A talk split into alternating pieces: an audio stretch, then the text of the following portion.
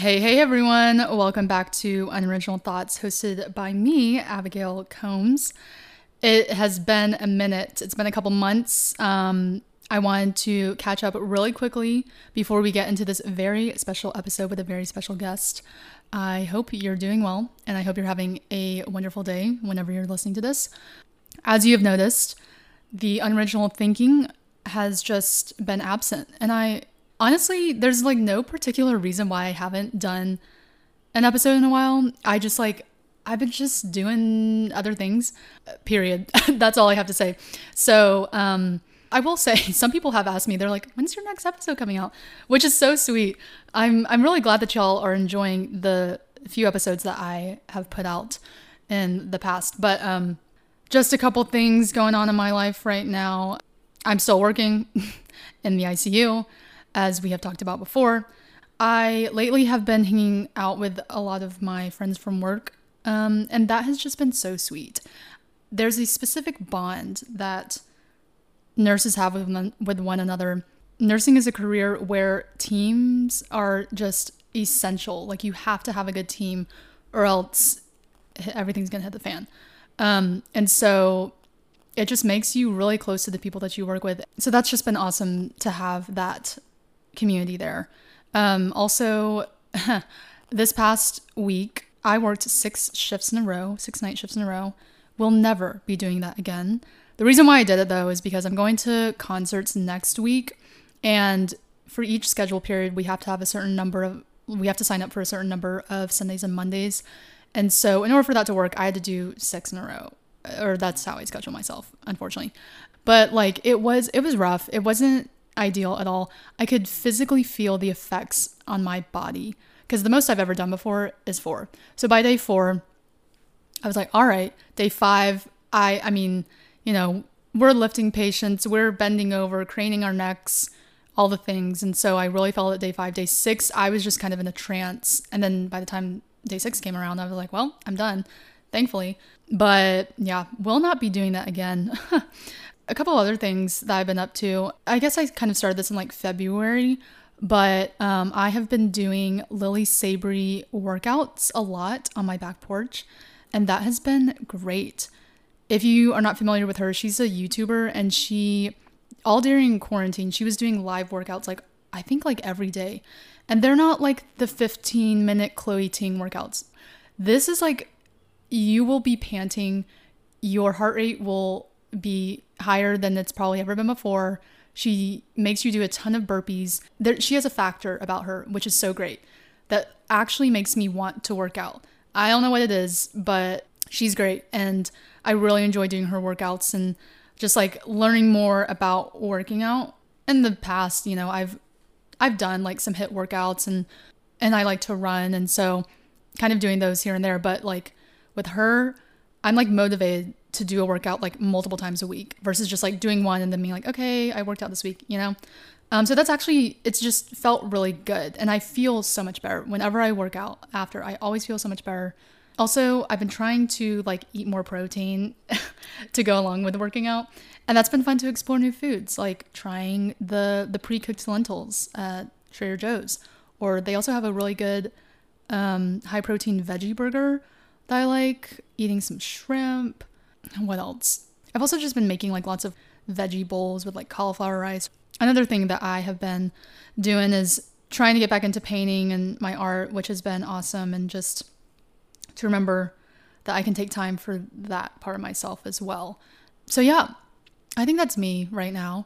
All right, so those were just a couple random things going on here. Um, but now it's time to get into the episode, which I'm very, very excited for you all to hear and just take in everything. I'm to let y'all get into it. Are you ready? All right, everyone, welcome back to Unoriginal Thoughts, hosted by me, Abigail Combs. I have a very, very special guest with me today. She is someone that I have talked about on this podcast multiple times, someone who I love and adore. And I'm just so excited for um, my audience to get to hear a little about her and who she is. Um, it is my pleasure to introduce to you guys my mother, Gail Combs. Woo! claps for that. Say hello, mom. Hello, how are you? I I'm great, mom. How are you feeling? A uh, little uneasy, but fine. No, you're gonna do great. I'm I'm just very very excited about this. So, as we know, well, today is May 7th. I'm hopefully going to put this out tomorrow, May 8th, um, to celebrate Mother's Day, which is why I wanted to really have a conversation with my mom on here. My mom is going to be sharing things about her, who she is, and then I really wanted to also talk about adoption. And um, if this is your first time listening to this episode, I am adopted. Um, my sister and I are both adopted from China. And um, I've always wanted to just have my mom in here to share her perspective on what that process was like, especially doing it as a single mom. And she is amazing. So, mom, I would love for you to talk about yourself a little, which I know you don't normally do, but this is your time to shine. You can say your name, talk about your family, growing up, all the things. Go ahead. Well, my name is Gail Combs. I grew up in Chattanooga, Tennessee, and lived there all except for three years of my life. Uh, this is this is home, and probably will be, unless God leads elsewhere.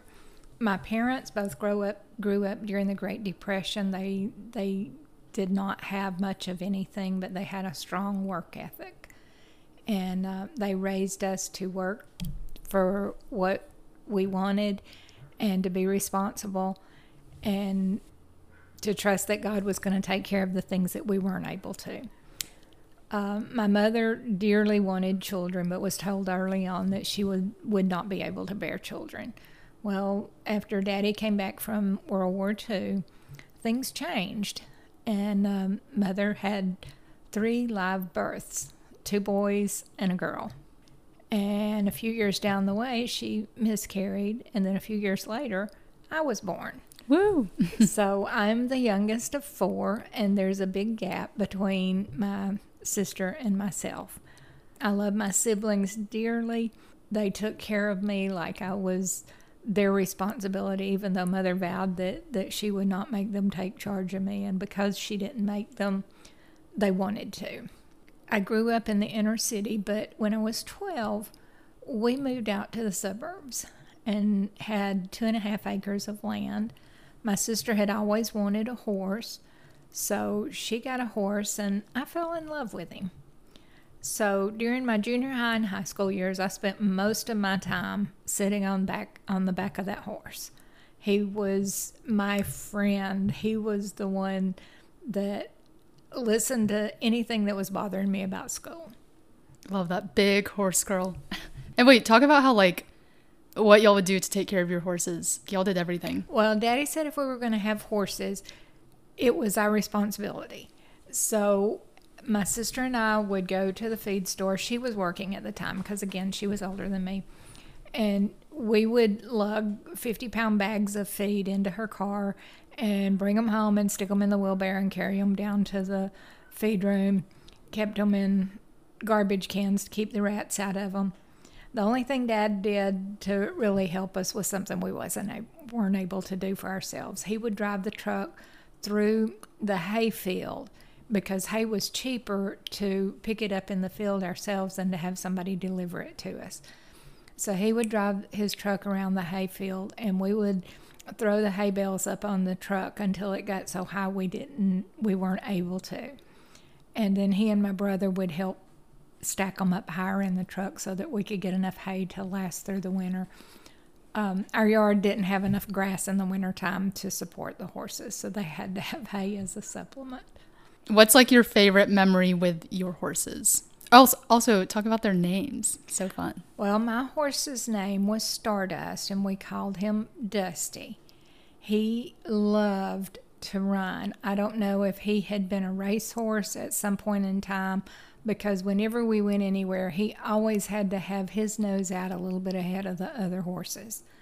But I just, I love to get on him and feel like he would run like the wind and, and just feeling that sense of power. I rode without a saddle, so I could feel his muscles underneath me. moving, and it was just a wonderful feeling and a sense that that that was something that was mine to be in control of. My sister's horse's name was uh, Ebony's Duke. He was a registered walking horse. He wasn't trained to walk, but he um, was five gated, and just he could could rack about as fast as Dusty could run. We called him Duke, so we had Duke and Dusty. Do you want to explain racking for people who don't know what racking is? A rack is is a gait where they basically have one foot on the ground at a time. Um, it's fast. It's the the motion that a um, walking horse learns to do, but they they elongate that motion to make it look higher stepping. It's a very smooth ride you can can sit and feel like you're just not bouncing at all when the horse is racking. So cool. I think the reason why I personally loved horses growing up as a kid is because my mom always talked about like horses and um, her having her own and my sister and I we would always be like, "Oh, we want a horse," but I cannot imagine us having a horse. they like, were a lot of work. yeah, I was about to say so much work and just very expensive as well, just to keep up with them. Um, but yay, I love that. So you kind of talked about growing up with your siblings, but what kind of stuff did y'all do as kids? I'd love to hear the stories. Well, being the youngest, I was probably the one that was um, most susceptible to tattling. Mm-hmm. so my brothers and sister would tell me they would take me with them on the condition that I did not tell anybody. And when I was really little, my oldest brother would put me up on the bar of his bicycle in front of him so he could hold me. I didn't have to hold on myself, he held me. And they'd take me all sorts of places, and some of them I think we really weren't supposed to go. but that's the fun of it. yes. But I never told because I wanted to get to go back with them the next time. As I got a little bit older, I started riding on the back of my sister's bicycle when I was big enough to hold on and balance for myself. Right. That's so fun. Okay, great. So, my mom is a teacher. She's actually about to retire, which I'm so excited for because she's one of the hardest working people I know and she deserves to have time off now. Talk about, you know, your education um, and kind of your jobs that you had before you became a teacher. Um, well, I went to school in tennis uh, in Chattanooga. I went to UTC and graduated with a, a bachelor's degree in business education for um, grades seven through twelve. At that time, the job market was so flooded with teachers here in this area, I couldn't get a job. So um, I worked one year for a moving company, but really wanted to get into teaching and someone told me that um, where they lived in Athens, Georgia, there were some jobs available. So I moved to Athens, Georgia, and taught in a nursery school in the mornings with very young three year olds. and then went home, had lunch, and taught math at a boys' detention center in the afternoon. The boys, most of them were about 14 or 15 years old. So I went from little bitty kids to rather large boys. Delinquents, the juveniles of the age. yes. But it that that job at the detention center was my favorite of all the places I've worked. I, mm. I love that job more than any place else I've been. I yeah. learned a lot. I got an education. Yeah and I loved working with those boys. Mm. Um, after that, I came home and started working at an inner city school teaching civics and typing to ninth graders. I did that for for about seven years, and then our junior high school became a middle school. Our ninth graders moved up to high school, and we got sixth graders. And I had to teach sixth grade health. and that kind of did me in. I thought I never want to teach again. Uh, we were having a lot of issues with um, people throwing rocks at us from cars driving past the school, and having guns brought to school, and my doctor suggested that I just take some time off and decide if that was really what I wanted to do because I was having some health issues because of all of this.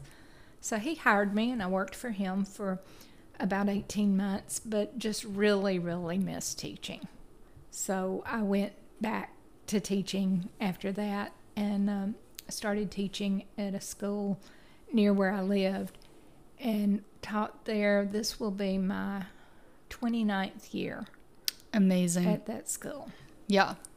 We love teachers. And I also just love that you like kind of did so many things throughout your time until you got to like kind of where you've been for the past 29 years. Just to show that like, you know, you can hop around in life and do different things and whatnot. Okay, so I do want to ask you more specifically about teaching. First of all, why did you want to become a teacher? Well, I, originally I didn't want to become a teacher. I wanted to work with teenagers. And I was thinking more like in the church setting. But I thought if I got a, an education degree, I would have training in working with adolescents that would help me be better prepared to work with that age student. Right. I will say, mom is a great teacher. She is so patient and kind, and all throughout my sister and I's childhood, like all throughout before we were in school, while we were in school, she would literally make us do these things during the summer, like workbooks. So basically, during the summer when we were off, like we would get up and um, we would do these educational workbooks, whether it was math or reading. We also learned how to type. How old was I when I learned how to type? I was like in first grade. Probably six or seven, yes. Yeah. I was literally six or seven learning how to type. It was a Lion King typing game, and I loved it. There was a specific game on there. It was like um, you were you had to type you know words, and the faster you typed, the faster you you were running away from the hyenas. Um, and I remember that game specifically. Anyway, um, but I literally learned how to type when I was you know six or seven, and I just remember that being like such an asset for me um, growing up because instead of using my index fingers trying to type a paper, I already knew how to type. Um, so that was really beneficial. And then just overall reading a lot. We did like the summer reading program here in Chattanooga at the public library. So we would have to read a certain number of books, and then we, um, at the end of the summer, they would do this like festival thing where we would get all these fun coupons to do things in Chattanooga, and then yeah, it was it was great. Lots of learning opportunities, and I'm really grateful for the way that my mom was just always willing to teach us whatever. And if we didn't know, or if she didn't know about what we were learning about, then she would figure out how to learn about it and would figure out what we needed to be successful in whatever it was. So I'm just very grateful for you for that. And I know that it was your passion as well, just to teach us, which is really cool. So, what are some of the subjects that you have taught throughout the years? Well, when I began, I was um, teaching keyboarding, typing. Um, terminology has changed. At, at the time, it was called typing, and then it moved into keyboarding and civics. I was not certified in civics, but it was something that we could do. We could teach two subjects out of our area. And then um, Governor Alexander came in with a program called Basic Skills First, Computer Skills Next. And they provided our school with five computers. I had 30 students who had to use five computers to learn something about the computers. So I would split the class in half. Half of them would read about computers and answer questions, the other half had three kids sitting at each computer learning a little bit about computer programming. They loved it. I loved it. Um, they took really, really good care of the co- the equipment because they'd never seen computers before. They were really proud to have them. Hmm. Um, then when I moved to when I left for a while and moved to the other school, I taught math a year, and then I taught computer technology did that for 18 years and then moved back to the math classroom. And I have taught sixth grade, seventh grade, and eighth grade math. queen. They've moved her around a lot, but she has just buckled down and done whatever. I just remember in high school, like taking pre-algebra, algebra one, algebra two, and all of that stuff. Um, it was very helpful to have my mom who knew what she was talking about. And like I said, I think I said this before, but mom is so patient, and I'm so grateful for that. What is your favorite thing about being a teacher and least favorite thing about being a teacher? We'll start on the negative and on the high. So, what's your least favorite thing? My least favorite thing is the role politics plays in education.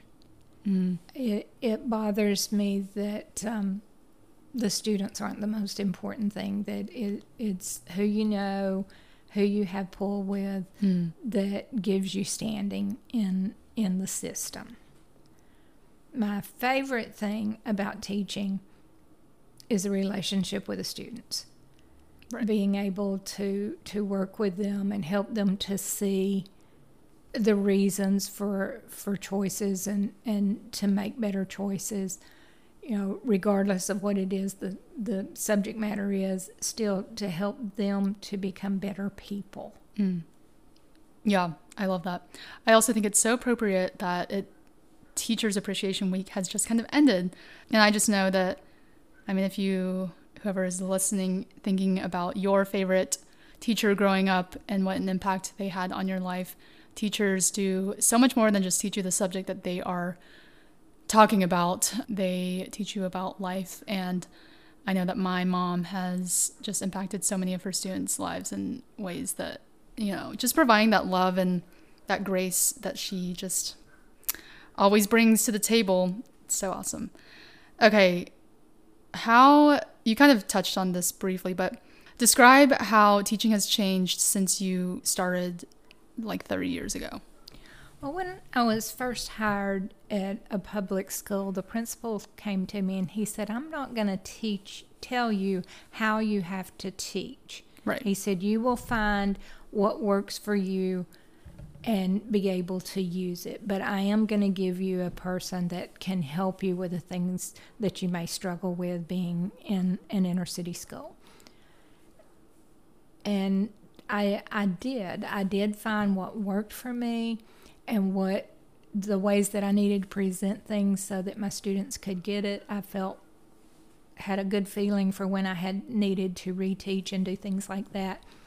But now it's come to the place that yes, they are going to teach it, tell us how we have to teach, and we have to fit everybody into the same mold. Teachers have to do things exactly the same way, Mm. even if it doesn't work for them.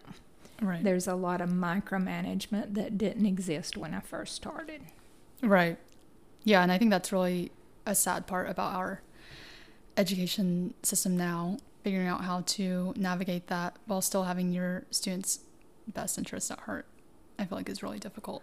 But I feel like you've done a good job of like balancing that and you know, kind of checking the boxes off, but also like really making sure your students know or understand to the best of their ability as much as you can because it's hard. My my main concern is the students, and I'm willing to uh, fight the system to be sure my students get what we need. Mm. But I always refer back to what one of my first students wrote to me in a letter before he left the detention home. He said, Miss Combs, you treat us like normal students, not like juvenile de- delinquents. Mm. And that was always a goal in my life to, to treat every student, no matter how bad they were, how bad their behavior was. Right. Not the students aren't bad, it's their behavior that's bad. And I wanted to treat them that, that they did have a chance to change. There was room that they could make better choices. Yeah. No, that's awesome. Oh, you talking about that just made me think of something else. Um, I I mean, I feel like your experience in the juvenile, or I suppose the juvenile detention home, in the detention home, teaching them, I feel like prepared you for the demographic of students that you have now. Talk about maybe like ACEs. If you're not familiar with ACEs, that refers to adverse childhood experiences those play a significant role in our development considering what a child has gone through their like ace risk factor or factors. Maybe it's not even a risk. Maybe they have experienced extreme trauma. Talk about how you see that play out in your kids' behavior and what you've tried to do to accommodate that and meet their needs in that way. So many of our students, um, our the demographics of our school has changed a whole lot over the past 29 years, but so many of our students now come from backgrounds where they've experienced a lot of trauma.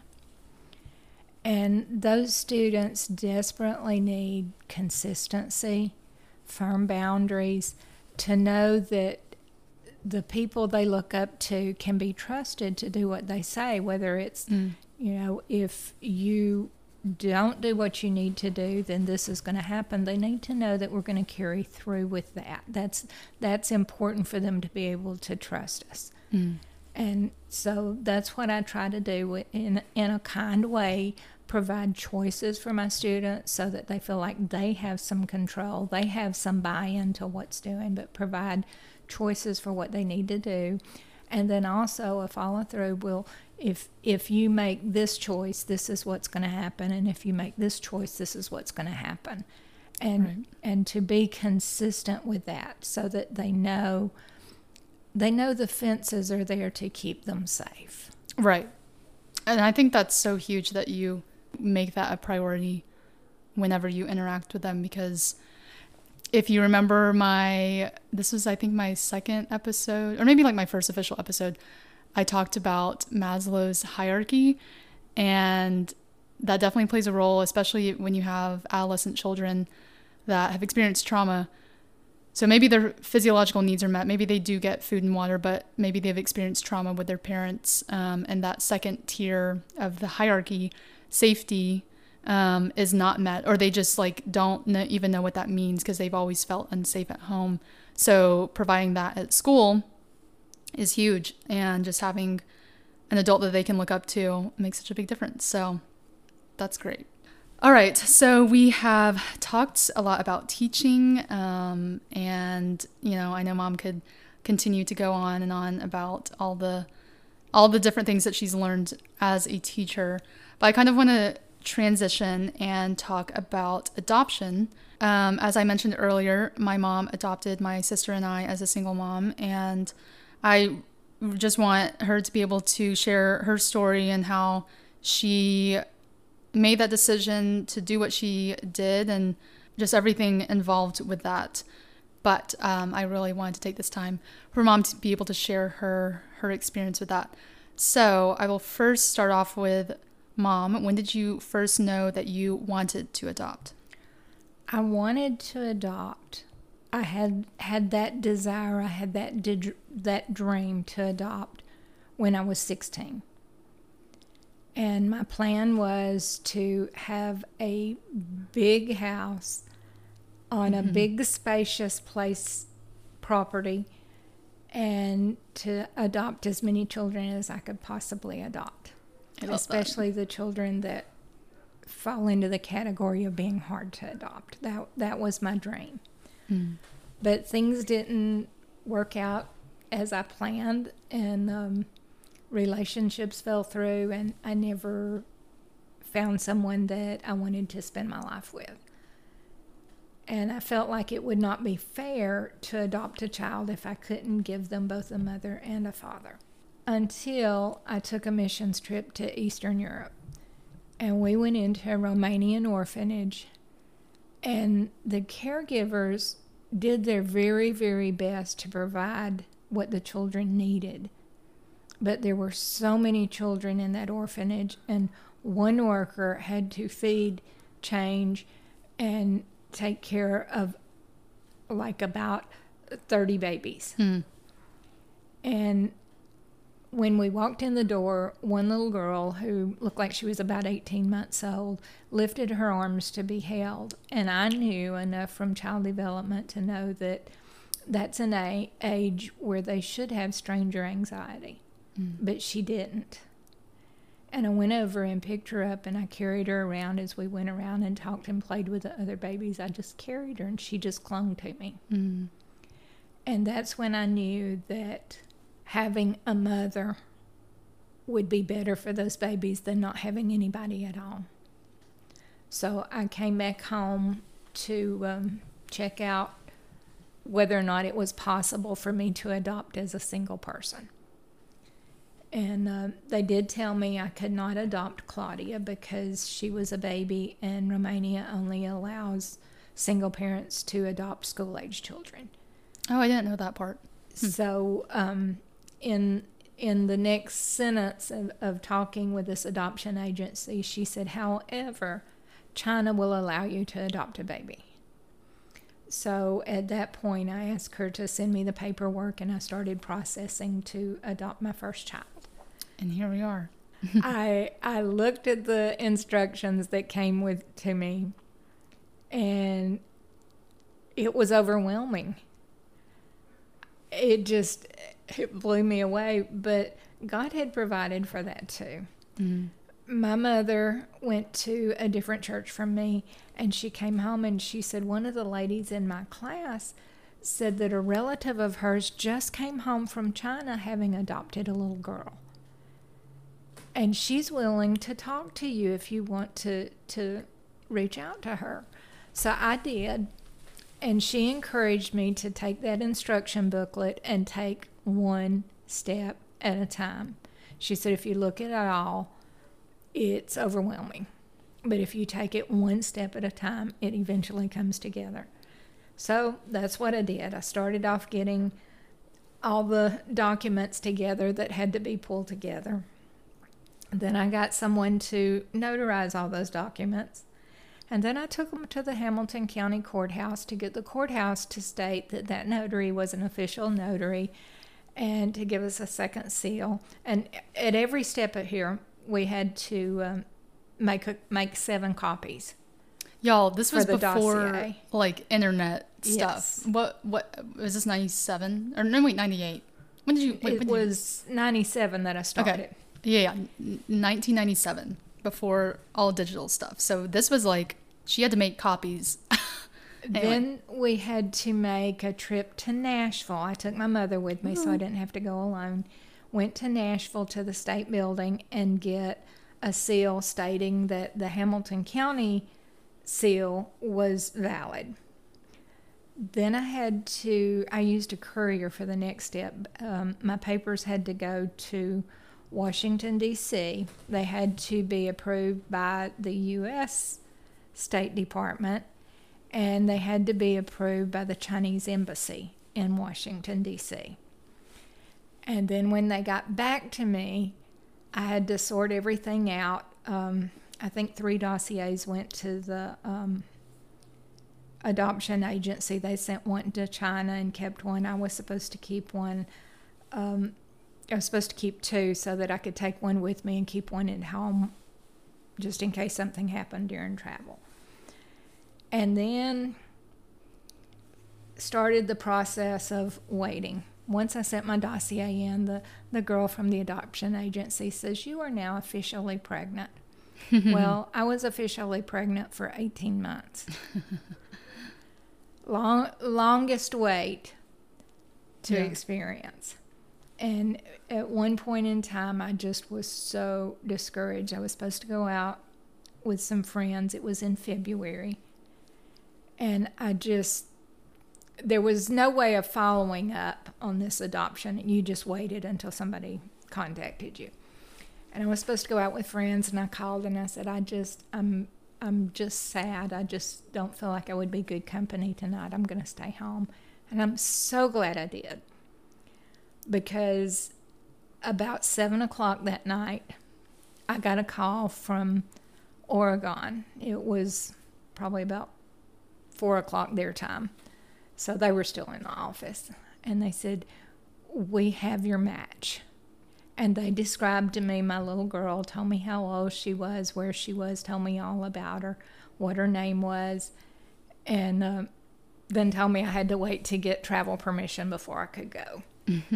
Right. And um, This was all about Hannah, my older sister. Yes, this was my yeah. first child. So um, I tried to get everything together so that uh, we were all packed. my sister was going to travel with me to help me, and we we made sure we weighed our suitcases to be sure they were within the weight limit. Plus, having the fact that you had to have a multitude of diapers for for the baby. Of course. And uh, we we did good. That suitcase was full of baby stuff, and we made our clothes work so that we could just send them to the laundry and not have to have so many. And uh, the day they called me to tell me when I needed travel, I was at school. They called me at the work number, and um, I went to the office and I said, I need to run home at lunch to make a phone call. And the principal was so excited. She said, Oh no, just come in my office and make a phone call because that was the only place we could make a long distance call. so I called them back and set up travel and took off to China. Woohoo. And then how was that first time in China? We arrived in uh, Hong Kong and had orientation meetings and met with uh, seven other parents mm-hmm. that were adopting from the same same province. Uh, after orientation meeting, we traveled. We flew to um, to Fu- Fujian, the province where we were going. Um, the little girls were from across the other side of the province, but we stayed in the state capital because that was where we had to do, process the adoption. And our little girls got to us about 10 o'clock at night. When they opened the door, I was so happy to see my little girl.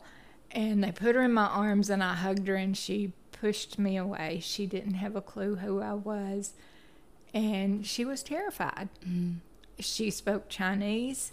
Even though she was just 15 months old, she was a talker. Always has been, always will be. Very verbal child. And uh, she she did not understand me and it just frightened her. So she cried most of that night. We blew up beach balls and read books and blew bubbles and everything we could think of until she just fell over exhausted. She it was a fitful sleep that night. But we got up the next morning and did all the processing to complete the the Chinese adoption and she blew kisses to the workers as they they left the bus. And after that, she turned around and started playing with us. and the next morning, I put her at the table with my sister and went to get her something for breakfast from the food bar. And when I turned to walk away, she cried, Mama! oh. that was the best Mother's Day present ever. Mm even though it was a little bit early, it was more at Easter time, but she changed my name to Mama. Mm, that's so sweet. Yep, so that's my annoying sister. no, I'm just kidding. um, you don't have to go too much into depth about my adoption process because, yeah, I know that whenever you got back, you were like, I want another baby. Well, let, let me fill yeah, in you can, the gaps. When when I got back, as I was finishing the the social worker visits for for Hannah, I told the social worker I really want to adopt again. I want Hannah to have a sister that looks like her. Hmm. And she said, "That's great." She said, "We'll consider this meeting Hannah's final and the next child's first. And so, knowing all I had gone through the first time, I still wanted a second child. It it was it did not faze me in the least to have to go through all the paperwork again, and and we did. You know, it it was just perfect timing. The main difference was when they called to tell me that they had a match for me. They couldn't tell me anything about my baby except her name, which mean, meant in Chinese beautiful and smart. and she's proven to be both of those things. Oh, that's very kind. Um, my Chinese name is Guo Yu Jun, also, just for fun. And they called her Jun Jun. Oh, wait, that's cute. I didn't realize that. That's what Jun they called, called you at the orphanage. so um, when we traveled to get her, I traveled back with a three and a half year old. And I wouldn't have changed it for anything, but it was an experience traveling with one that small.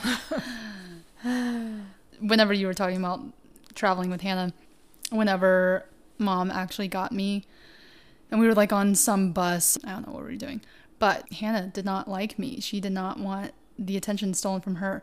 and we were uh, we were in China on this bus, and she's like screaming on the bus, "Take her back to China," and like we always laugh about that because my mom, you know, was obviously preoccupied with me. Hannah didn't like that, and she was like, "Take her back, send her back."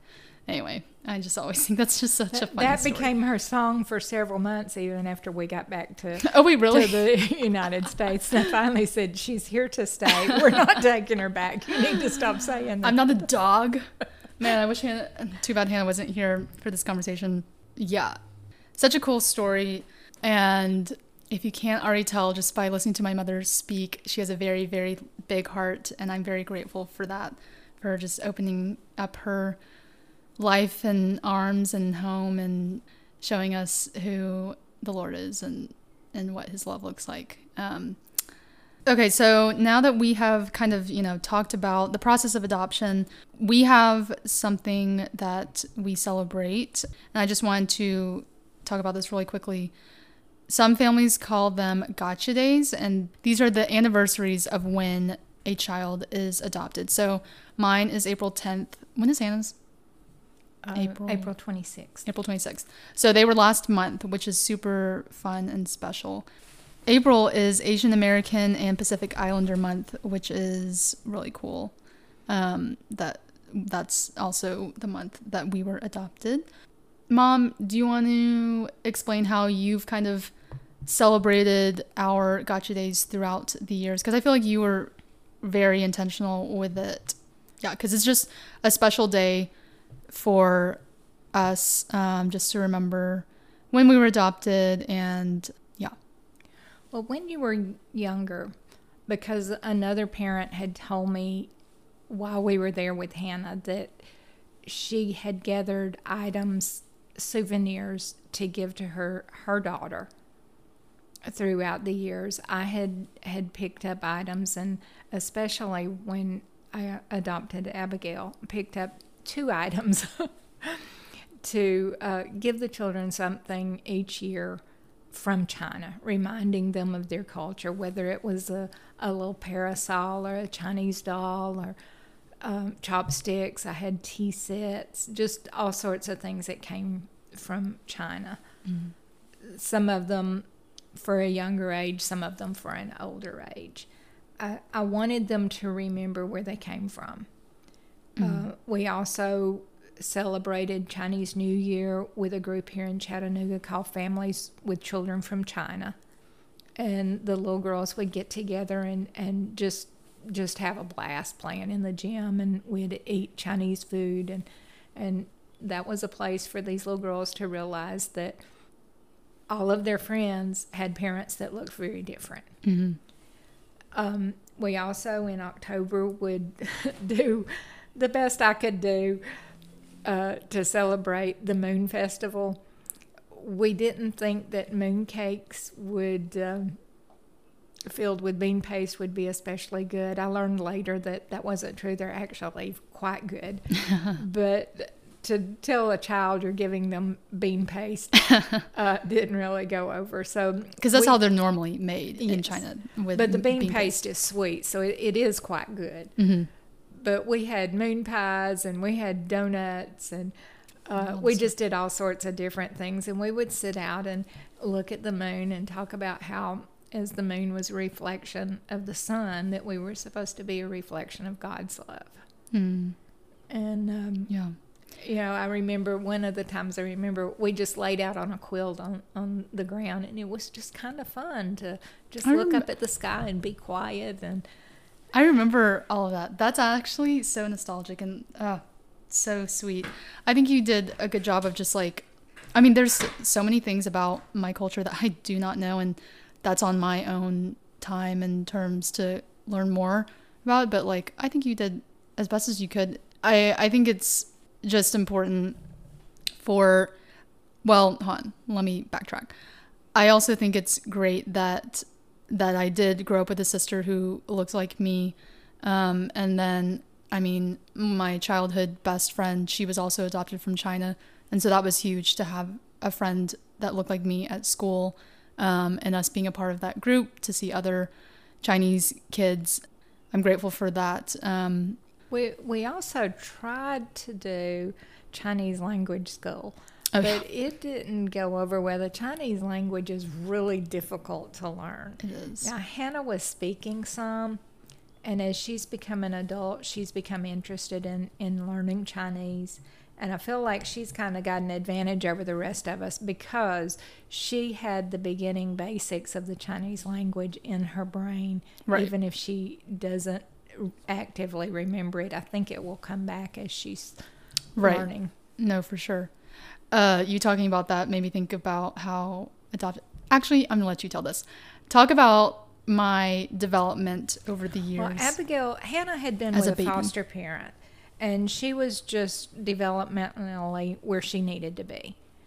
But Abigail had been in an orphanage and apparently had not had anybody to talk to her or anything, and she was developmentally delayed. Even though she was nine months old when I got her, she was more like a five or six month old baby. She spent a lot of her time on her hands and knees rocking, self soothing, because the orphanage workers did not have time to soothe the babies when they were upset. And so they learned to self soothe. So she was very much behind, and I had several concerns. I, I didn't know if she might have a mental disability, if she might be deaf. I even wondered at times because she just seemed to just go into another world if she was autistic. But with time and attention, uh, by the time she was 13 months old, she had met all of her developmental milestones except speaking. And it took quite a while, I'm sure because she didn't have the language development from birth, that it took a while for her to build those skills. But even though she wasn't able to speak clearly, she understood words. And when I had her tested, she was, I think, four. And the lady testing her said she does not have any kind of language impairment other than that she doesn't speak clearly. she said, I'm already up to words that a first grader understands. And she's just four, so there's there's not an inability to learn there. And later, as she was um, tested for gifted, we found that her language and writing was her strong point. So she went from having a disability in, in language to being very advanced in language. and I, the reason why I like brought all that up is just I think it's so fascinating how much an impact of just spending time with a kid and investing extra resources or extra time, um, how much that can impact their overall development. Yeah, it's honestly like kind of crazy that I I was a child who mom thought that I had some kind of mental delay and and even if I were to have that, I mean obviously that's okay. Um, but just Some, how Someone asked me when I got your paperwork, even the paperwork suggested something was wrong. Hmm. And they said, Are you going to send her back? Because you're supposed to get a healthy child. And I said, No way. That is my baby. Right. If she was born to me, I would not be sending her back. That's my baby. Whatever the issue, we're going to deal with it. the audacity talk about which you know you don't have to like bash anyone but i know that you did get some just some comments as a single mom walking in the store with two babies that don't necessarily look like you i know that my mom has gotten comments. My sister and i have also gotten comments before. Just share kind of what that experience was like um, just people that don't maybe just don't understand. For for some people, it was like your life's supposed to be an open book, and I'm I'm a rather private person. And um, when Hannah was real young, I had somebody say to me, "Oh, is that one of the babies that China doesn't want?" And I was just crushed that they would say hmm. that in front of my child because she was very much wanted by me, right oh my gosh and that was just so inappropriate yeah it was almost like they thought she had no feelings because she was a toddler. But toddlers hear and understand things like that, and, and it impacts them. yeah I had another person say, Is that your child? And when I answered yes, she said, Tell me how you met your husband. So freaking nosy. And I'm thinking, you know, adoption makes this child my real child. Right. And, you know, the general population sometimes doesn't understand that. You know, Right. adoption doesn't make fake families, it makes real families. Mm-hmm. Um, I had a lady that's kind of funny. She kept following me around, and by that time, I had gotten tired of people asking insensitive questions. And so I just kept turning my back to her and not acting like I didn't see her so that I wouldn't have to talk to her. Well, then she disappeared.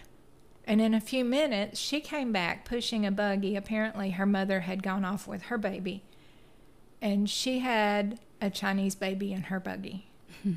So then we set up a conversation. I didn't mind talking with somebody that had experienced what I had experienced. Right. I think that's something that's so huge. I kind of want to do an episode where I just talk about like my experience as an Asian American woman growing up in Tennessee, but just yeah, like because that's you know that's a pretty specific experience. Also being adopted, very very specific perspective on life, but just a general statement. If you're ever gonna ask anyone about where they're from or like something about their you know race always if you're gonna ask which i'm like mm, should you even ask if you like don't know them? Probably not because it's none of your business. But also give context as to why you're asking. It goes over so much better and it allows you to I don't know there's a right and wrong way to ask those kinds of questions and i understand some people are generally genuinely curious however sometimes it's just not appropriate. And I've definitely experienced very inappropriate, nosy questions that people have asked me. I'm like, what the? I cannot believe that came out of your mouth. But, you know, I think, Mom, you have always handled yourself very gracefully when talking to people like that. I've tried to make it that it's your story. And Yeah. if you want to tell it, you can. Mm, It's not somebody else's place to demand to know. right. And I think growing up, I know that my adoption was something that I just. I just wanted to fit in with everyone. And I, I felt like weird telling people. So there are a couple girls at work. Um, one of them is adopted and she's Asian, and the other one, she's not adopted, um, but her and her family immigrated here. Um, and yeah, it's just super cool just to have that immediate connection with some with another person who is adopted, and just having that shared experience. You just feel so much closer to them because of something that you went through. Mom, do you have anything else you would like to say on this Unoriginal Thoughts podcast? I think next to salvation, adoption is the next best, best thing that ever happened in my life. Mm. I am so blessed. People come up to me and said, "Oh, your children are blessed." No, I'm the one that's blessed mm. to have two precious young ladies. Well, that's very kind. I'm very blessed by you. I literally say this all the time. I wouldn't be the person I am today without you. Just literally everything that you've taught me and just the person that you are. I think that wraps up today's unoriginal thoughts. Thank you so much for listening. I hope you enjoyed just getting to know my mom and getting to hear more about adoption. And who knows, maybe I'll have her back on at some point to talk about something else. But mom, how, how do you feel after she was a little nervous, which I was like, that's okay to be nervous. Uh, but I was like, you're going to do great. It went better than I, I expected. Um, I love that. So, yeah, you know, it's been a while since I have done an episode, but I am hoping to do a few more here in the future. Don't forget to follow the podcast on Instagram at Unoriginal Thoughts Pod. And I think that wraps it up. Oh, wait. Oh, my gosh. So I always ask guests just what is your unoriginal thought of the day? It can be literally anything. It- basically, it's like, what's an unoriginal thought that you want to share with the world? I know I don't want this to, to sound trite, but my whole life has been built around the concept that God loves me and has a beautiful plan for my life. And my daughters have been part of that plan. And as I get ready to go into a new phase of my life, I know that His plan's not done yet and that He has more things ahead. So, wherever you may be in your life, whether you've walked away from God, turned your back on God, or never heard of God, or whether you're right in the middle of where God wants you to be, He loves you and He has great things ahead for you. Dang, I'm going to cry. that was so good. And it's true. It's true. Well, mom, thank you so much again for for taking your time to be on the podcast. I hope you guys have a wonderful day. Stay unoriginal as always. And I will talk to you guys later. Bye. Say bye. Bye.